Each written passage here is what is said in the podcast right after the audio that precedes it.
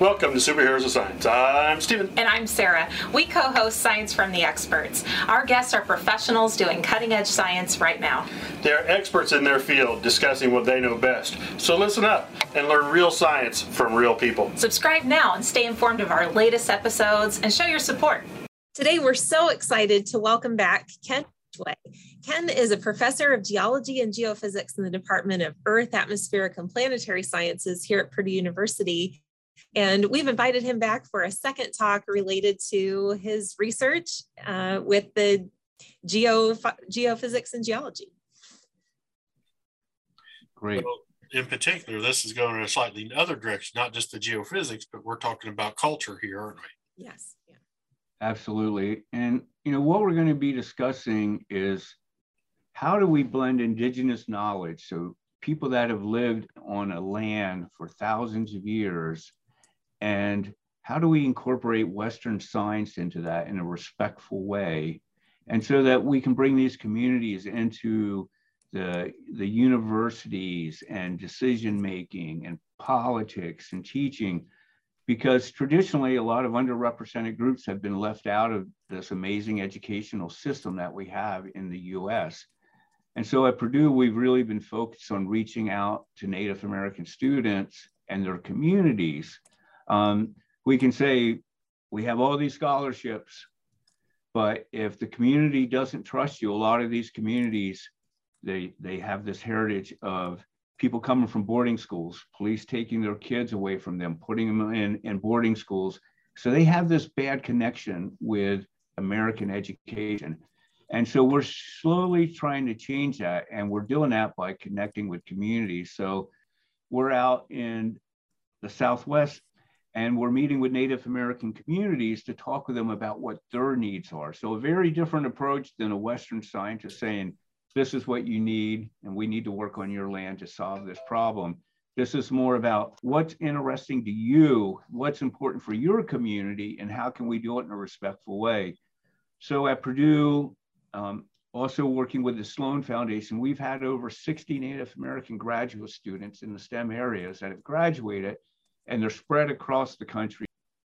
But I say this in a very modest way because our numbers still aren't good with underrepresented communities. So, eh, for instance, this is from a recent paper the number of PhD student degrees granted to Native Americans has increased less than for other URM groups, so underrepresented minority groups.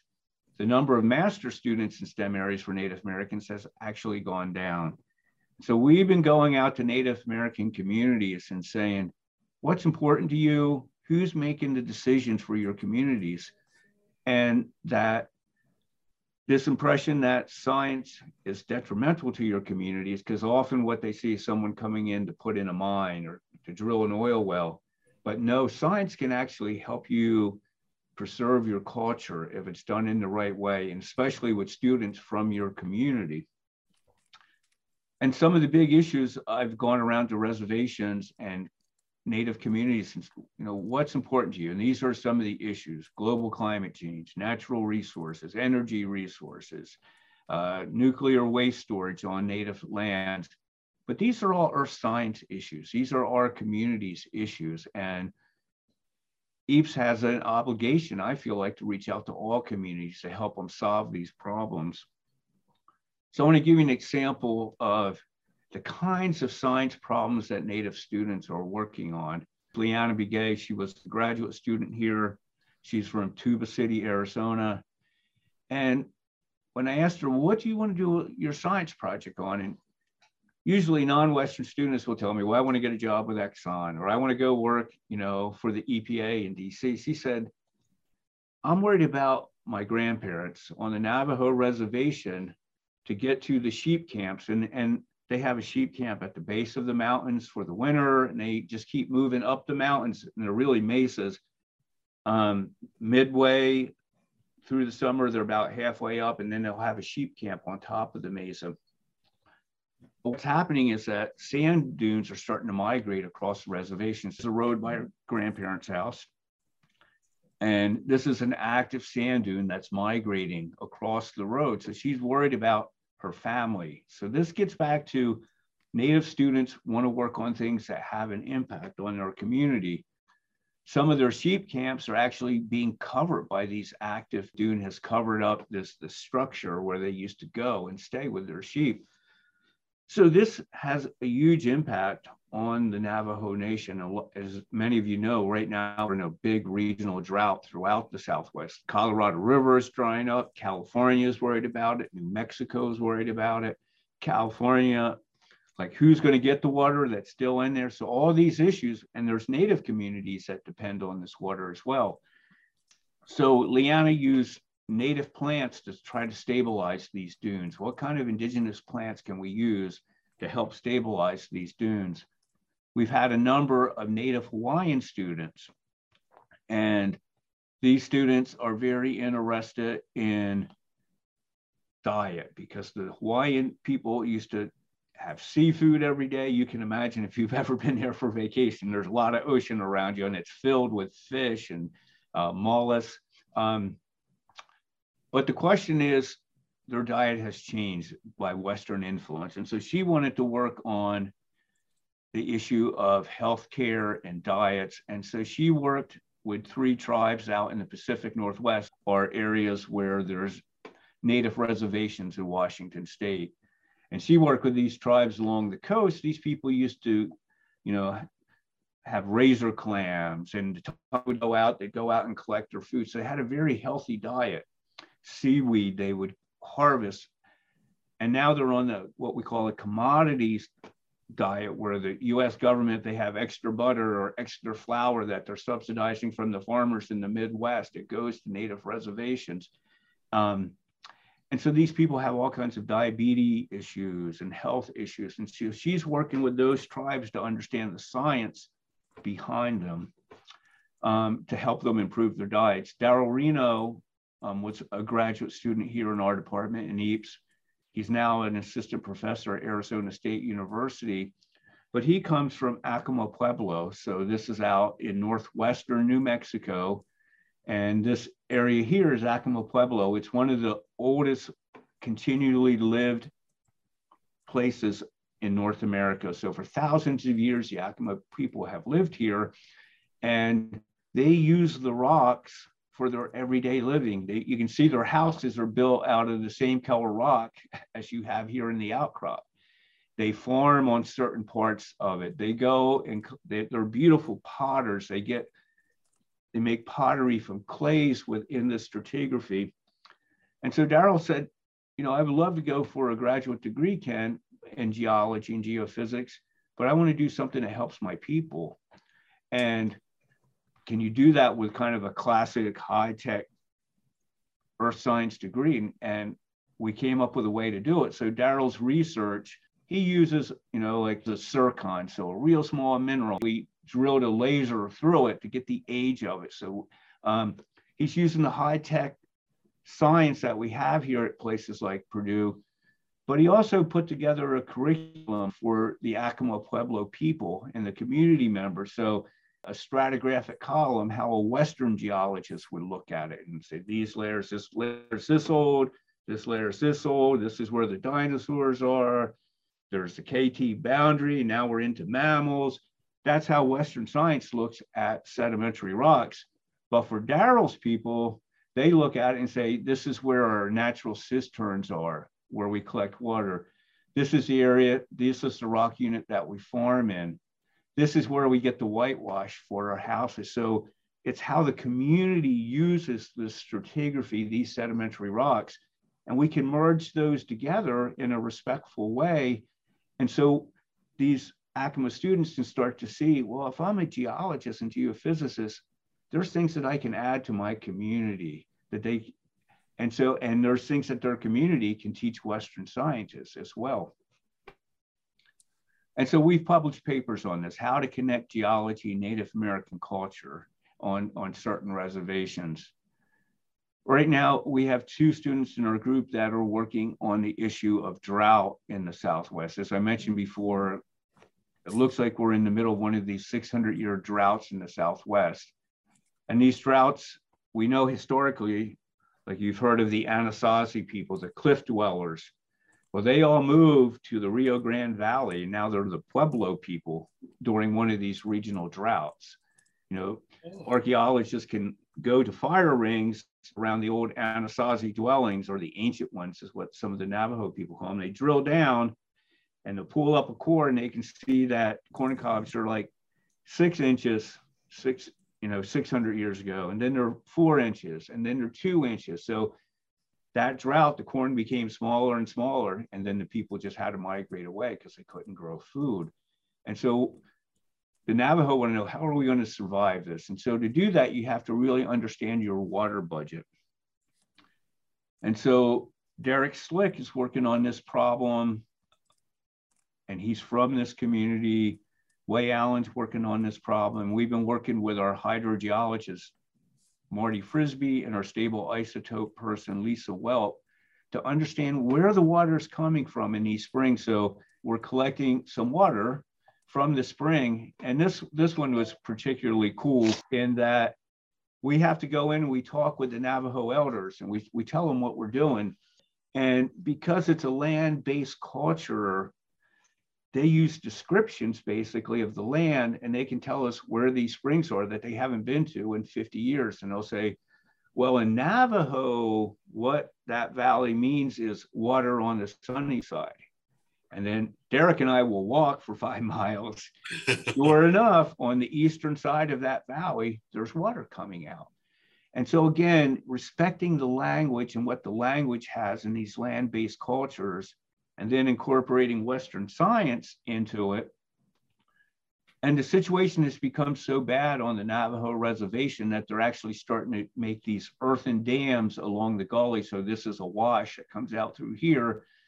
And what they're trying to do is to dam up the water every time it rains. And you can see they have this fence around here because they're trying to protect that water. There's so many range animals that will come in, but they're trying to feed their sheep and their cattle because, again, this is a very land based society. So they'll let their cattle in at a certain time, their sheep in at a certain time. So this looks like a temporary fix, but we're afraid there's been so much evaporation when you do something like this. So we're looking at the water chemistry here and seeing how evaporated is that water chemistry. Because in a way, this could be a disadvantage. There might be better ways to retain the water. One issue, as I mentioned, we're working with Professor Lisa Welp on the isotopes. And so we're looking at different plants. So here we're collecting plants. And there's two different periods of precipitation out in this part of Arizona on the Navajo reservation. There's the monsoon, which comes in the fall, which are rains that come up from the Gulf of California.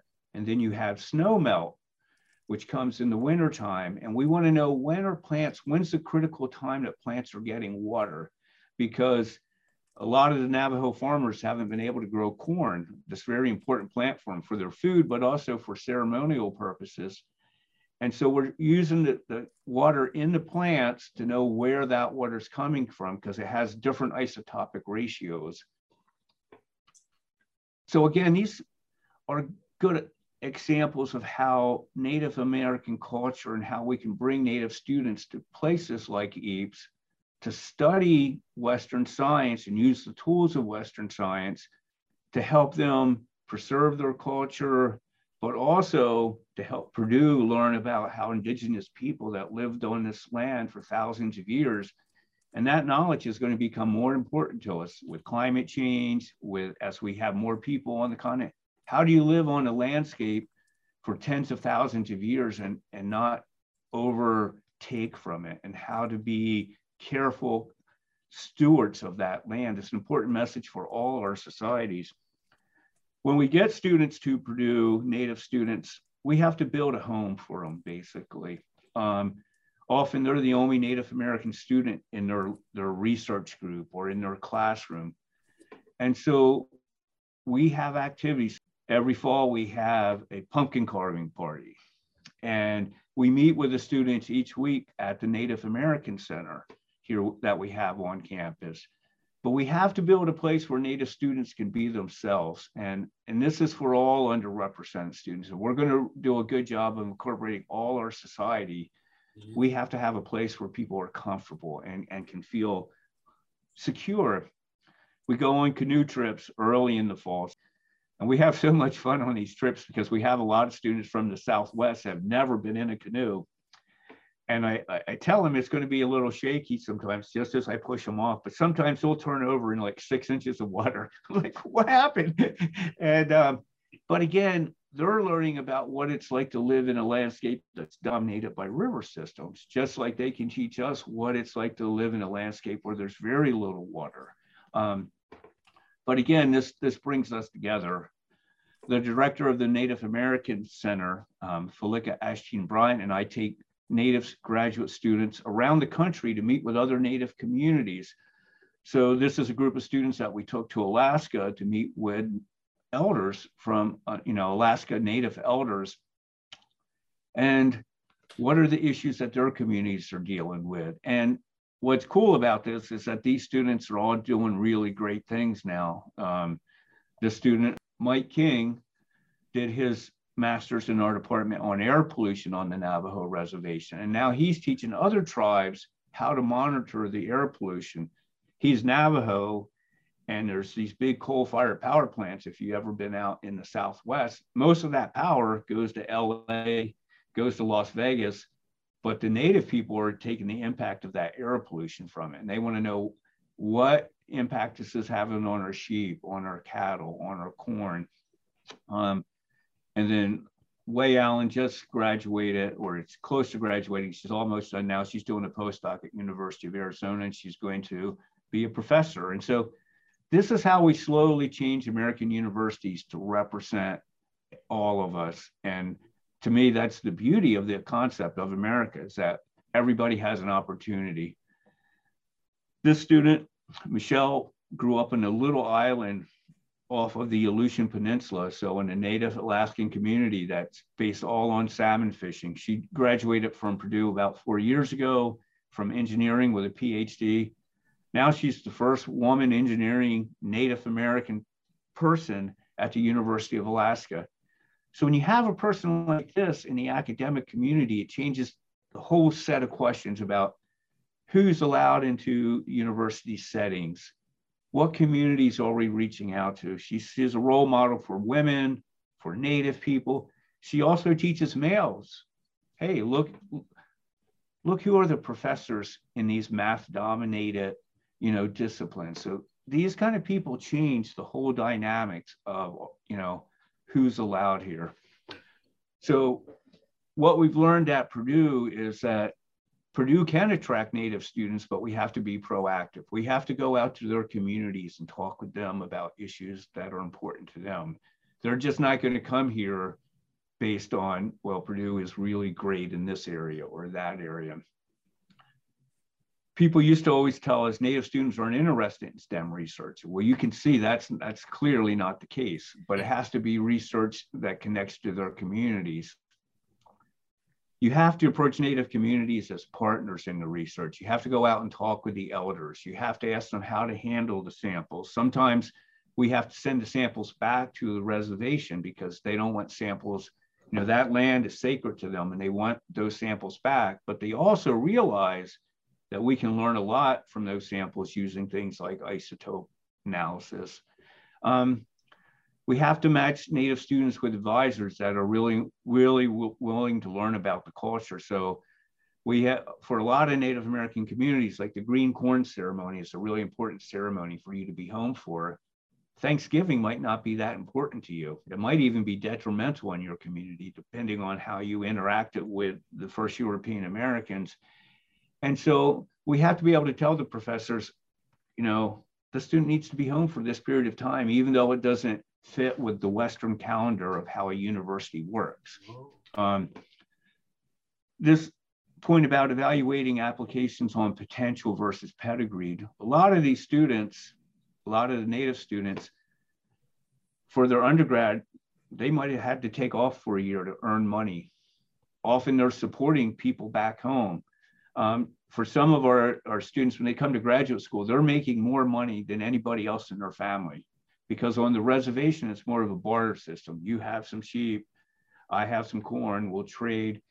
And so those students are really coming from impoverished backgrounds in many cases. And so we have to somehow be wise enough to look at the application and say, well, this student didn't go to coding camp, didn't go to math camp like you know kids from upper class, middle families can, and we want those kids at Purdue as well. but we want everybody at Purdue that has talent, and how that talent is manifest might look different in different types of applications.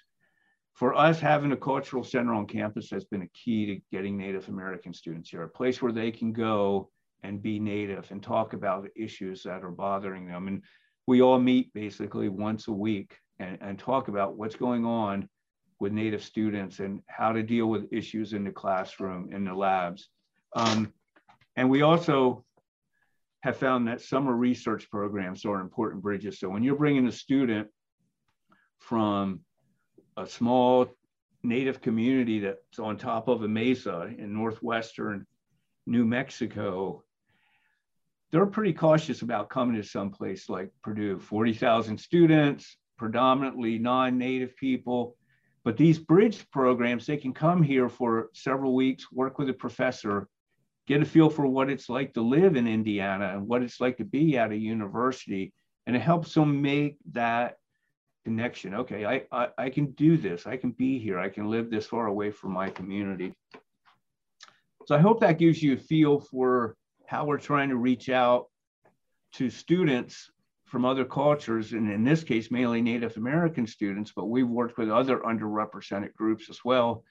But that science and engineering, this, this amazing engine of research that we have at Purdue, has implications for their communities and can help them become decision makers and political leaders and leaders in their community. And so I'm really proud of what EAPS has done in this area. And um, we're one of the biggest producers of Native American geologists and geophysicists. And so I think each person that you impact impacts 10 other people, or if they're going to be a K through 12 teacher, hundreds of other people.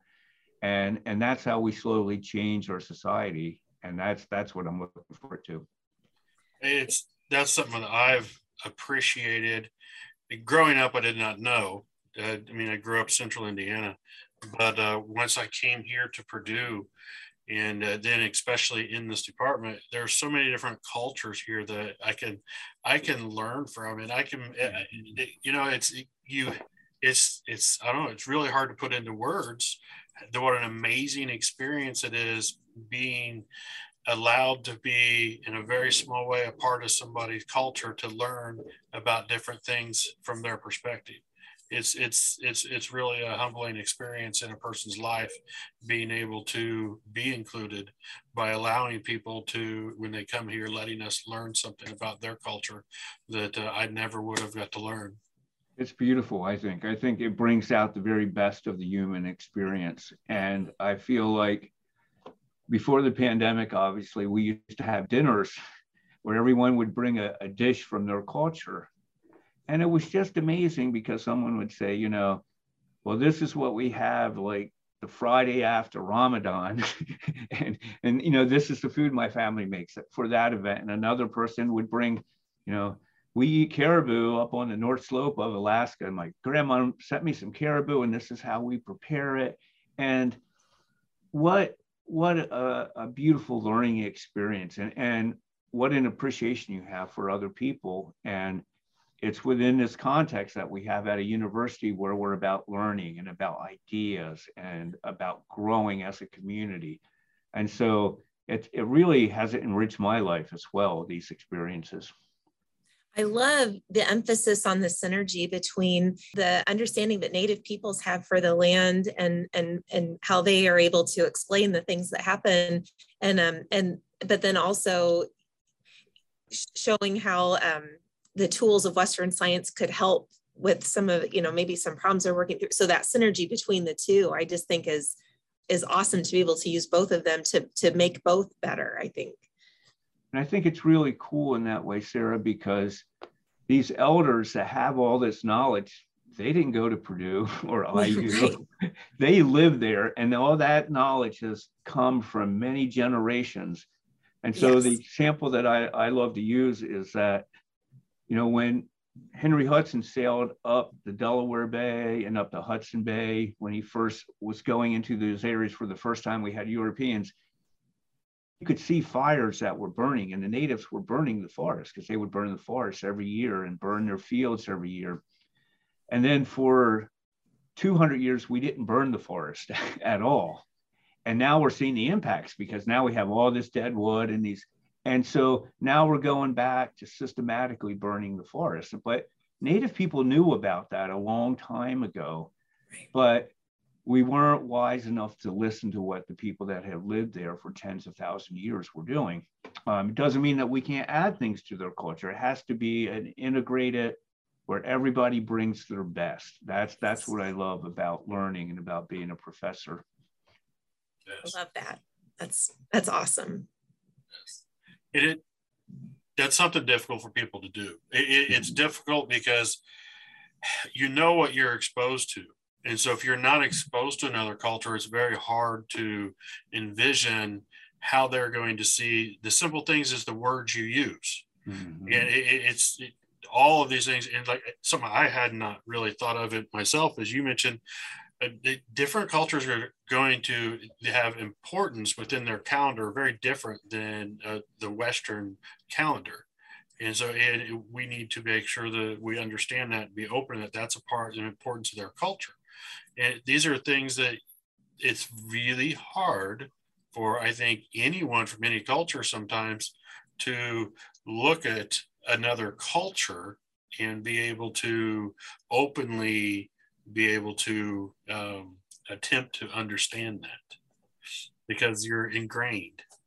It's the way we're raised. We're raised that this is how it works, and and and, yeah. it, and it has worked well for that particular community. But now that we're a global community, yeah. we better start learning from everyone because we have our problems that we have to address, Steve, or global problems, and and we only have one Earth, as you know, and um, we're excited about the sedimentary rocks on Mars and, and other other planets, but that's a long ways away. And we have right now we have here, and this is where our water is, and this is where our food is. And so we need to be connected and we need to again take the best ideas from every society. And as you mentioned, we have to be humble enough to think, well, I can learn something from this person that's from Papua New Guinea that grew up without any schooling, any Western schooling, but she or he knows what it's like to live in the tropics and to live there sustainably. And, and that's an important lesson for all of us as we have more and more people on the planet.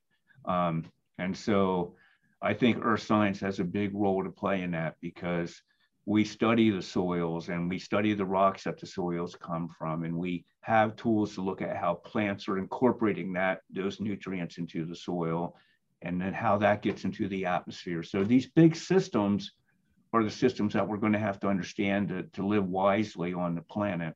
And um, so while it's a little scary to talk about things like global climate change, it's also an opportunity for us to learn from each other and how we're going to tackle these problems. And you know, human beings have really risen up when there's been big problems. And so it's our turn to do that.